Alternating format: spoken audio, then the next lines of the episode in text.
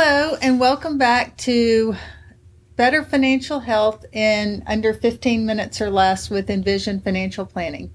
I'm Stacy Hyde, and today I'd like to talk a few minutes about financial organization and some sort of best practices for ways to really make managing your finances super easy.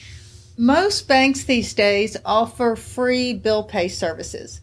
If yours doesn't, I'd really encourage you to find a different bank.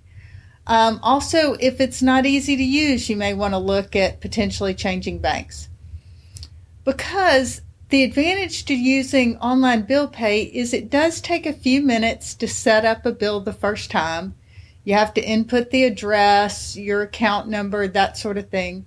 But once it's there, most bill pay systems will allow you to say, when does this come due and what's the amount? You can always go in and edit it, but it's nice to have it in there because then if the bill didn't get delivered or you're out of town, you can just go and log into your online banking and pay those bills from anywhere.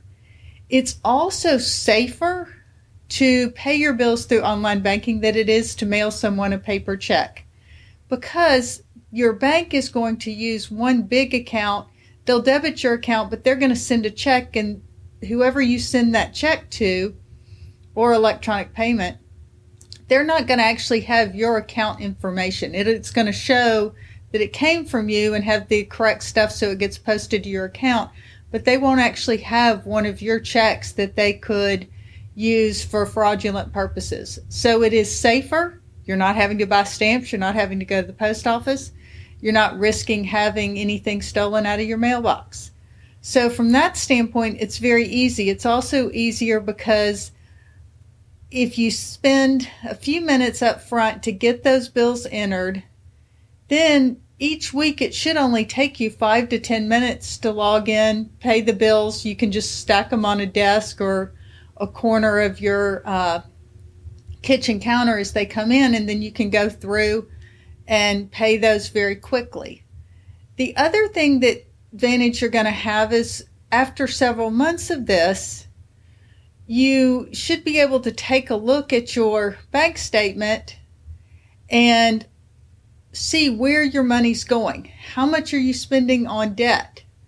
If you're trying to get a save up for a mortgage or buy a new car or something like that, in order to get the best rates on any sort of future debt payments, you really want to keep your total debt payments, including rent if you're renting, to be below 28% of your income. You can go up to a maximum of 36, but you're much safer down at 28%. So that's kind of a ratio to keep in mind.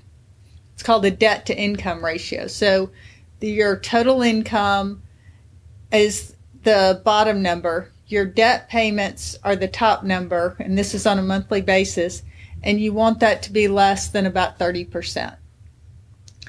And you can also see where your money's going. How much is going to restaurants, uh, food delivery services? That can be a big source of outflow for a lot of people.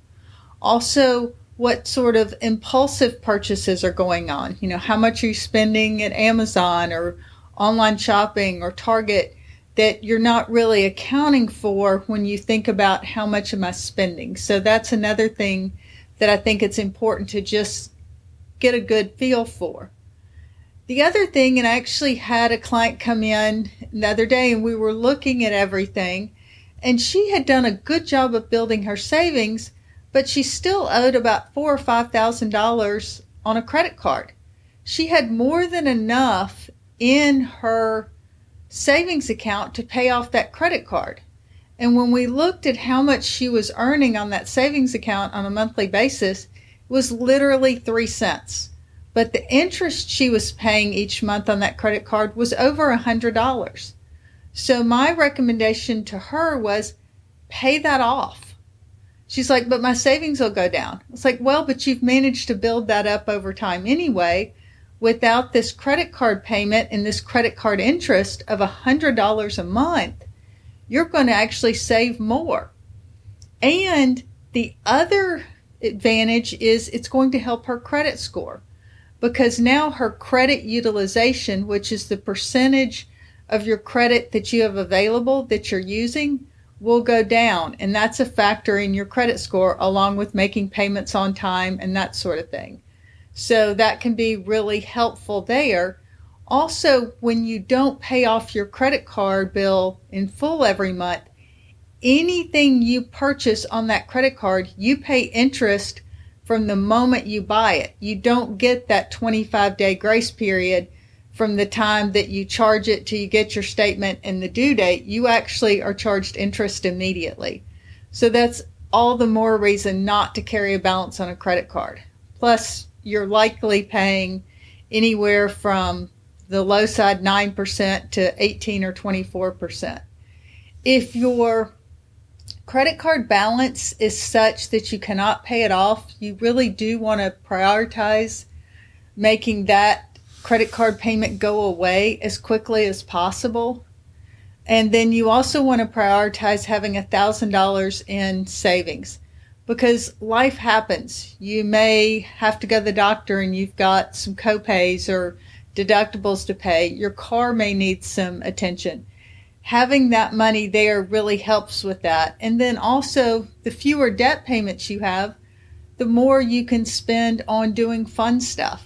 And if you want to take a vacation and start getting back out, as lots of people do now that vaccines are readily available and society's opening back up, if you set that money aside and then when you go on vacation, you take some of that money out in cash and you use that to pay you will enjoy that vacation so much more because you're not going to be paying for it a year from now.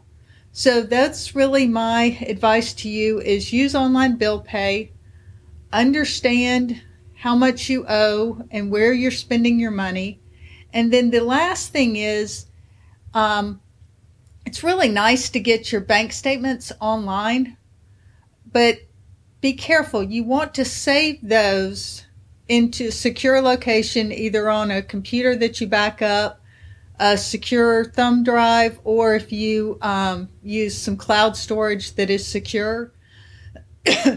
you want to save those because the banks only make those available for two years. And if you have to go back and prove that you paid something, um, the bank can charge you to provide statements older than two years, whereas you can just save them and then you've got them forever. You don't have to save the paper, which is nice. And then anything like that, you really should shred. Uh, don't leave it laying around. Um, it has a lot of information that people can use for identity theft. And so a shredder, a personal shredder, you can get for under a $100 and they are well worth it. So I hope that's helpful. Have a great day and thanks for listening.